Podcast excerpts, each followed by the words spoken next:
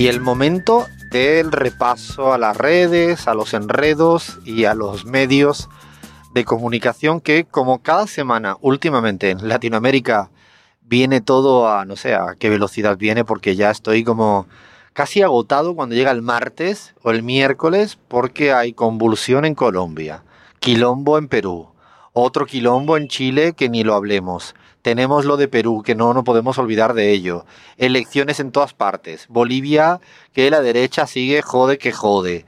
Elecciones a la vista en Uruguay realmente meter y enlatar un ratito de repaso a redes y, medios empieza a ser casi una quimera, pero que el equipo lo intenta y lo vamos a intentar y lo vamos a lograr como sea. Así que arrancamos con, redes, Chris, a ver qué me traes esta semanita, pero porfa, combíname a los que quiero con los que odio, ¿no? Porfa, ponlo ahí casi a, a la par, pero no me vengas con demasiado provocación, por favor. Alfredo, yo nada más voy a decir algo, que los otros países de América Latina son unos envidiosos, porque entonces no pueden ver que Venezuela tiene una crisis existencial, porque entonces todos los demás países quieren también tener su crisis. Y bueno, vamos a empezar con México, porque allí el presidente Andrés Manuel López Obrador le ha cantado alto y claro a varias personas. Les dice, aquí no hay la más mínima oportunidad para los Huertas, los Francos, los Hitler o los Pinochet. El México de hoy no es la tierra fértil para el genocidio ni para canallas que lo imploren. Por cierto, les recomiendo leer la fábula de Esopo, las ranas pidiendo rey. Hola, Andrés Manuel López Obrador, AMLO, después de la visita de Alberto Fernández, viene marcando la cancha de manera seria y deja, pero así, sin lugar a dudas, que en el país mexicano no caben dictadores de derecha de ninguna de las maneras. Lo que me he quedado es con la, no sé, no tengo ni idea y quiero que me lo expliques a mí y que se lo explique a la gente, Cris. ¿Tú sabes qué es la fábula de Esopo, esto de las ranas pidiendo rey? bueno, tocó, tocó leérsela. Eh, resumidamente, es la historia de un grupo de ranas que deseaban tener un rey porque ya no querían seguir viviendo en el desorden, en la anarquía. Así que bueno, le pidieron a Zeus que les asignara uno. Justamente Zeus agarró y les mandó un tronco, pero como veían que no hacía nada, absolutamente nada, las ranas incluso se le sentaban encima como en señal de desprecio, protestaron y le pidieron a Zeus un cambio. Zeus agarró y les mandó entonces a que una serpiente en lugar del madero. ¿Y qué sucedió? Lo esperado, obviamente, se los comió a todos. Así que la moraleja de la historia es casi que muy sencillo. A la hora de elegir los gobernantes es mejor escoger a uno sencillo y honesto en vez de a uno que sea supuestamente muy emprendedor, pero malvado y corrupto.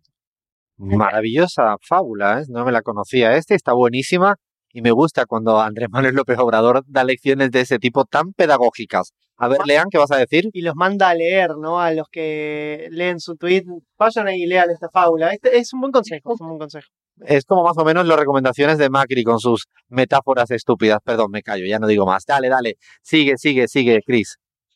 Bueno, por ahí podría leerse eso Nayib Bukele, el presidente de El Salvador, el presidente eh, millennial, que dice él, yo no trabajo ni para los gringos ni para los venezolanos, yo trabajo para los salvadoreños. Nuestra economía casi depende de los Estados Unidos, entonces, ¿por qué pelearse con los Estados Unidos? O sea, ese trabalengua que no se lo entendió, pero absolutamente nadie, con tal de poner en el mismo tuit a Venezuela y a Estados Unidos, es, gracioso, Chris, porque dice, no, yo no me, no me importa ni los unos y los otros, pero bueno, lo que quiero llevarme bien es con los unos.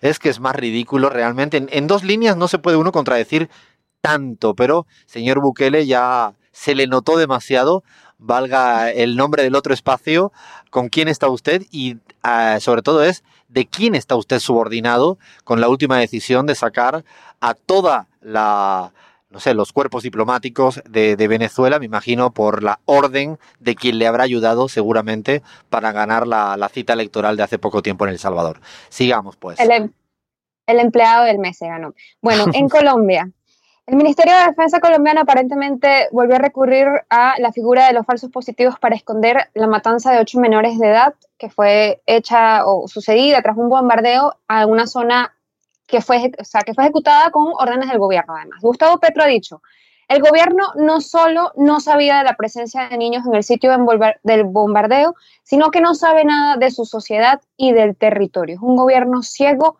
y a ciegas. ¿Y tienes alguno más de Colombia? Dale con todo y ahora lo comentamos. Ah, bueno, claro, porque de Marta Lucía Ramírez, que es la vicepresidenta pues dice, invito a medios y a la sociedad a que haya serenidad en espera de resultados de investigaciones que determinarán si hubo error u omisión en operación a la cual se atribuye la muerte dolorosa de menores, en lugar de anticiparse al linchamiento social del ministro o ya ahora exministro y fuerzas militares. Pero además en una entrevista habría dicho, em, en una operación militar es imposible saber si hay niños. Madre mía de mi vida. Ah, déjame, déjame un momento, Cris, porque lo que dice esta señora, primero no lo dice como una persona cualquiera, es la vicepresidenta, como tú bien decías, de Colombia, y decir literalmente en una operación militar es imposible saber si hay niños es una falta de responsabilidad institucional que me recuerda a los peores dictadores de la historia de la humanidad, ¿no? Y esta parece que lo dice así, ni, sin, ni corta ni perezosa. A ver, Lean, ¿qué vas a decir? Sí, es imposible que no se me venga a la memoria, digo, los bombardeos de Franco en plena guerra civil que mataban a niños y el bombardeo eh, a Plaza de Mayo en 1955 de Argentina que eh, incendiaron un, eh, un, colectivo lleno de niños escolares que iban a visitar la Casa Rosada. No casualidad, siempre todos los gobiernos de derecha termina bombardeando a niños y, bueno, obviamente a población civil, digo, pero sobre todo niños. Es, es terrible que no calculen ese daño colateral que es para ellos, ¿no? Es un daño colateral, es como que, bueno, sí, tienen que haber niños. Es realmente muy preocupante ese tipo de declaraciones y fundamentalmente que la naturalicemos y nosotros en la pizarra siempre vamos a advertir de esos comentarios más afuera de la democracia que no tanto en un Estado de Derecho normal. Hay otro tuit más, ¿no? Eh, Cris, de Colombia. Sí, Sí, sí, sí, Iván Duque, porque obviamente luego de, todo este escándalo, porque no nada más sucedió el bombardeo y luego la, muerte de los, de los niños, sino que además lo ocultaron, que lo supieran o no, básicamente, pues son unos mentirosos, ¿no? Así que eh, se pidió la moción de censura contra el ministro de Defensa, no se logró, sino que la agarró, pues de, renunció lo mínimo que podría hacer. Así que Iván Duque dice, me permito informar que ha aceptado la renuncia del ministro de Defensa, Guillermo Botero, en nombre de los colombianos, escuchen bien, y equipo de gobierno, quiero agradecerle por su compromiso, sacrificio y liderazgo en el sector. Gracias, ministro, por su gestión. Logramos excelentes resultados en estos 15 meses. Vaya qué resultados. Ocho niños inocentes muertos en bombardeos, Alfredo. Realmente lo de Colombia, bueno, por ahora hay que... Uy, Acabo de tirar el mate en vivo y en directo. Yo creo que me ha puesto de los nervios. Eh, eh, no, casi, casi, casi, pero sí, me puse muy nervioso. Pero sí quiero decir algo de Colombia a pesar de mis nervios. Y es que eh, ha no ha dimitido, ha salido el ministro de, Defensa y por ahora, y es algo extraño, el, el comandante de las Fuerzas Armadas colombianas ha asumido de manera interina, todavía no se sabe qué va a pasar, este ministerio, ¿no? la, titularidad del ministerio de esta competencia. Dice mucho de lo que está eh, ocurriendo en Colombia. Yo creo que Colombia, como tú bien decías, Chris, se está subiendo, sumándose a que no podía haber un, un país neoliberalizado que no estuviera en crisis. Lo estuvo Perú, lo sigue estando Ecuador, lo sigue estando Chile y dice Colombia, bueno, nosotros vamos a hacer algo. Lo peor de ello, de esto es que el gobierno colombiano no solo lo hace con medidas de austeridad, sino que mata niños en un, en un bombardeo y es para ponerse nervioso, para tirar el mate o tirar cualquier cosa. Así que cámbiame de tercio, por favor. Voy, voy, voy, voy con Chile, que bueno, está ahí también compitiendo, pero a ver, Sebastián Piñera creo que no acaba de entender que las protestas son en contra de él y tuitea lo siguiente, trabajar unidos es clave, de esta forma hemos alcanzado nuestros mayores logros como país. juntos transformaremos este movimiento social en una gran oportunidad para ponernos nuevamente de pie, para escuchar a los chilenos y construir una patria más justa y solidaria, populista. No, lo divertido es que el presidente chileno ahora se ha hecho como más o menos el adalid de los movimientos sociales y las protestas. Realmente la hipocresía en este tipo de presidentes eh, son extremas. Es difícil a veces de, de, llegar a entenderlos. Y en Chile lo que está pasando, y un poco le hicimos un guiño en la editorial, es que hay una ciudadanía que quiere cambiar las reglas del juego. Y no van a aceptar que Piñera siga haciendo malabarismos piruetas, jugando a los subterfugios y ahora diciendo que sí, que se va a poner al frente de los movimientos sociales. Lo que le está pidiendo la ciudadanía al, señor Sebastián Piñera es, por favor, queremos una nueva constitución y no, la y, y no la pinochetista, que eso ya es mucho porque hay que recordar que esa constitución fue la que fue firmada, sentenciada por el dictador burro, y le digo burro porque así le llamaban de niño, al señor Augusto Pinochet.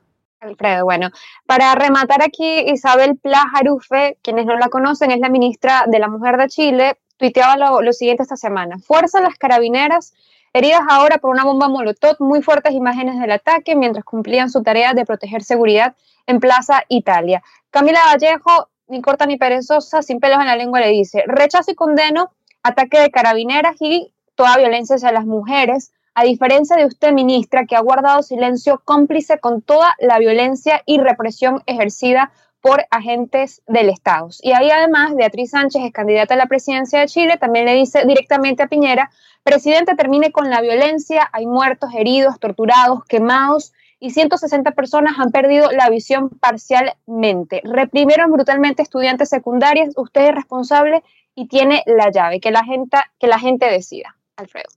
Crismar, creo que además hay que rescatar el cinismo de la ministra Isabel Pla cuando hay tantas denuncias de violaciones que sufrieron las manifestantes. Digo, ella es ministra de la Mujer en Chile y se solidariza con las carabineras, pero hace silencio con respecto a estas denuncias gravísimas de violaciones que han sufrido las manifestantes. 132, 132 eh, demandas por torturas hay hoy en día en Chile. Y cuidado, lo está diciendo el presidente del Instituto Nacional de Derechos Humanos, que dicho sea de paso, y me puse a indagar quién es, porque me gusta estar un poco informado de lo que digo, no es ni siquiera del Frente Amplio, no es del Partido Comunista, ni siquiera viene de la sociedad civil así como un independiente. Él procede de los países de la concertación, es decir, no es un rara avis, que incluso ha venido en contra del aborto, que ha tenido posiciones ideológicas, diríamos, por decirlo suavemente, no progresista. Este señor, al mando del Instituto Nacional de Derechos Humanos, plantea que ha habido 132 torturas o demandas de torturas y lo que bien decía Lean, muchas violaciones, desaparecidos y la ministra preocupada por una versión feminista extraña que es a favor de las carabineras. La, la verdad que estoy como para tirar otro mate encima porque estoy recaliente que dirían los argentinos. Ay, ay, Alfredo. Bueno, Básicamente, la, respecto a lo que decía Leandro, ahí vemos la solidaridad selectiva y obviamente respondiendo partidaria también, respondiendo al presidente eh, Chile más que realmente a lo que deberían, que es al pueblo chileno. Sí, sigamos, sigamos. No, no, me provoques más, que ya te digo que no está la cosa para seguir tirando mate. A ver, no, Lean, Lean quiere hablar porque me va a seguir provocando. Yo creo que de aquí ya no salimos, ¿eh? Lo de Chile es realmente increíble. Un último comentario que es una solidaridad de clase, digo. Eh, el tema de la, del del género está atravesadísimo por la clase y creo que acá lo que expresa Isabel claramente es una solidaridad selectiva y de clase. Tal cual, no podría decirlo, yo creo que mejor lean y lo suscribimos, creo, todas y todos. A ver, vete para otro país para rematar el Redes y Enredos. Cris, a ver, ponme un poquito de aire caribeño, porfa. Ay, bueno, de Cuba, Cuba. Bruno Rodríguez em, denuncia lo siguiente. Departamento de Estados Unidos despliega intensas acciones de represión, de presión, en particular versus o en contra seis países latinoamericanos para forzarlos a cambiar su tradición voto a favor de la resolución de la ONU que reclama el fin del bloqueo económico, comercial y financiero contra Cuba. Señor Donald Trump, ya, ya fue, por favor. Basta de sanciones. Ya. fue, pero no se entera y el canciller cubano Rodríguez le dice con claridad que ya fue, por favor, deje de joder, que ha seguido, eh, viene jodiendo mucho y sigue jodiendo mucho. Y cada vez que, que dice voy a ayudar, ya sabemos lo que se viene y simplemente lo planteo así como una suerte de alerta Uh, para también para la Argentina que ha hecho algún guiño bastante particular ahora respecto al tema del Fondo Monetario Internacional y cualquiera sabe lo que, viene, lo que piensa ese hombre en la cabeza, que se preocupe más por sortear su juicio político que pueda tener en Estados Unidos y deje tranquilo a la región latinoamericana. Bueno, hasta aquí llegamos con este repaso nutrido no de redes, con todo lo que está pasando es difícil ir rápido y pasar de puntillas por sobre todo por lo sucedido en Chile y por lo sucedido en Colombia en esta en esta semana pasada, pero nos vamos, nos vamos al otro a la otra forma de informar de los medios más tradicionales y todo tuyo Abraham con el se te nota demasiado. Así es, compa, vamos de inmediato a revisar las perlas que nos deja, como cada semana, la prensa libre e independiente de América Latina. Y a propósito de ese último tuit que mencionaba Chris, solo decirles, compas, que el viernes, bueno, ya Naciones Unidas hizo la votación por supuesto, se resolvió levantar el bloqueo a Cuba, pero me llamó la atención, me parece un dato interesante, que esta vez los únicos países que votaron en contra, ya se sabe, Estados Unidos, Israel, y adivinen cuál fue el tercer país que votó en contra de mantener el bloqueo. Mm, no sé, a ver, a ver, a ver, dale, dale, porque a mí no se me ocurre nada. El, el mejor amigo de Trump en América Latina. Bolsonaro, con su equipo, su delegación diplomática, votó en contra de levantar el bloqueo a Cuba, pero bueno, fue un estrepitoso fracaso, como ya están acostumbrados. ¿Te imaginas entonces con Abraham, ahora me estoy imaginando todos los amigos de, Trump en América Latina, cada vez afortunadamente son menos, no haciendo una competición para decir, no, no, yo soy más amigo de Donald Trump que tú, ¿no? Así me imagino que serían las conversaciones entre Macri y Bolsonaro, o ahora Lenin, que se ha sumado también al carro, no. Pero yo, yo puse más bases militares que tú, ¿eh? Yo le dejé esto. ¿Se imaginan estas conversaciones medio sumisas de esa banda, no de lacayos, presidentes latinoamericanos? Yo me imagino a Bukele, ¿no? Bukele creo que está tramando algo. El próximo año seguro se suma también al club. Pero bueno, vamos con estos titulares, compa, no tienen desperdicio. CNN tituló en su portal en español, atención, populistas y con una visión similar sobre Venezuela. ¿En qué se parecen y se diferencian AMLO y Fernández? Lo gracioso es que ponen la pregunta después de la respuesta, ¿no? Primero les dicen populistas y visión similar sobre Venezuela y luego la pregunta, ¿en qué se parecen AMLO y Fernández? ¿Qué me no, dicen? No había, no había compa como no meter, ¿no? En la misma frase era Venezuela, AMLO y Fernández y populista, ahí todo junto y al final empezaron, ¿no? Yo imagino que el software le dijo, a ver, dale, lanza, ve, haciendo combinaciones posibles con estas cuatro palabras. Yo imagino que últimamente acabarán así los titulares de estos medios tan rigurosos, ¿no? El país titula, más o menos por esa línea, México enfría las expectativas de Argentina de formar un eje progresista. ¿Por qué lo dirán? No, en esto, Abraham, la verdad que me duele un poco, ¿no? Porque además, a ver, lo voy a decir tal cual, es que conozco a la persona que ha escrito este titular y no me lo esperaba realmente. Eh, siempre me dicen que los títulos no son de los que escriben la nota. Esto es cierto y, y lo conozco, la manera de cocinarse. Porque era como decir, se están viendo dos personas que en público están diciendo que vamos a tener relaciones bilaterales estrechas, buenas. Esto no significa que vayan a ser no todo el uno igual que el otro, pero sí. Y el país fuerza a intentar deslindarse de esa línea que está apareciendo visiblemente por los propios protagonistas. La verdad que yo creo que cuando los medios fuerzan tanto a disociar el relato de lo que pasa, pierden toda su credibilidad y el país va por una línea que ya es imparable respecto a lo que ocurre en la, en la región latinoamericana. No, es que es increíble, totalmente disociado con la realidad. Yo no sé de qué me perdí cuando leí este titular. Vamos con Argentina. El diario.es dice, Mauricio Macri dice que deja como herencia, escuchen esto, una Argentina lista para crecer. Real. la deuda, para crecer la deuda, ¿no? Digo. Exactamente, ¿no? No sabía cómo dispararle. Y Macri, bueno, a Macri últimamente con los titulares esta semana, Macri eh, utilizó a Marcos Peñas para un documento ridículo de cómo ha sido más o menos la economía argentina mejor en estos cuatro años.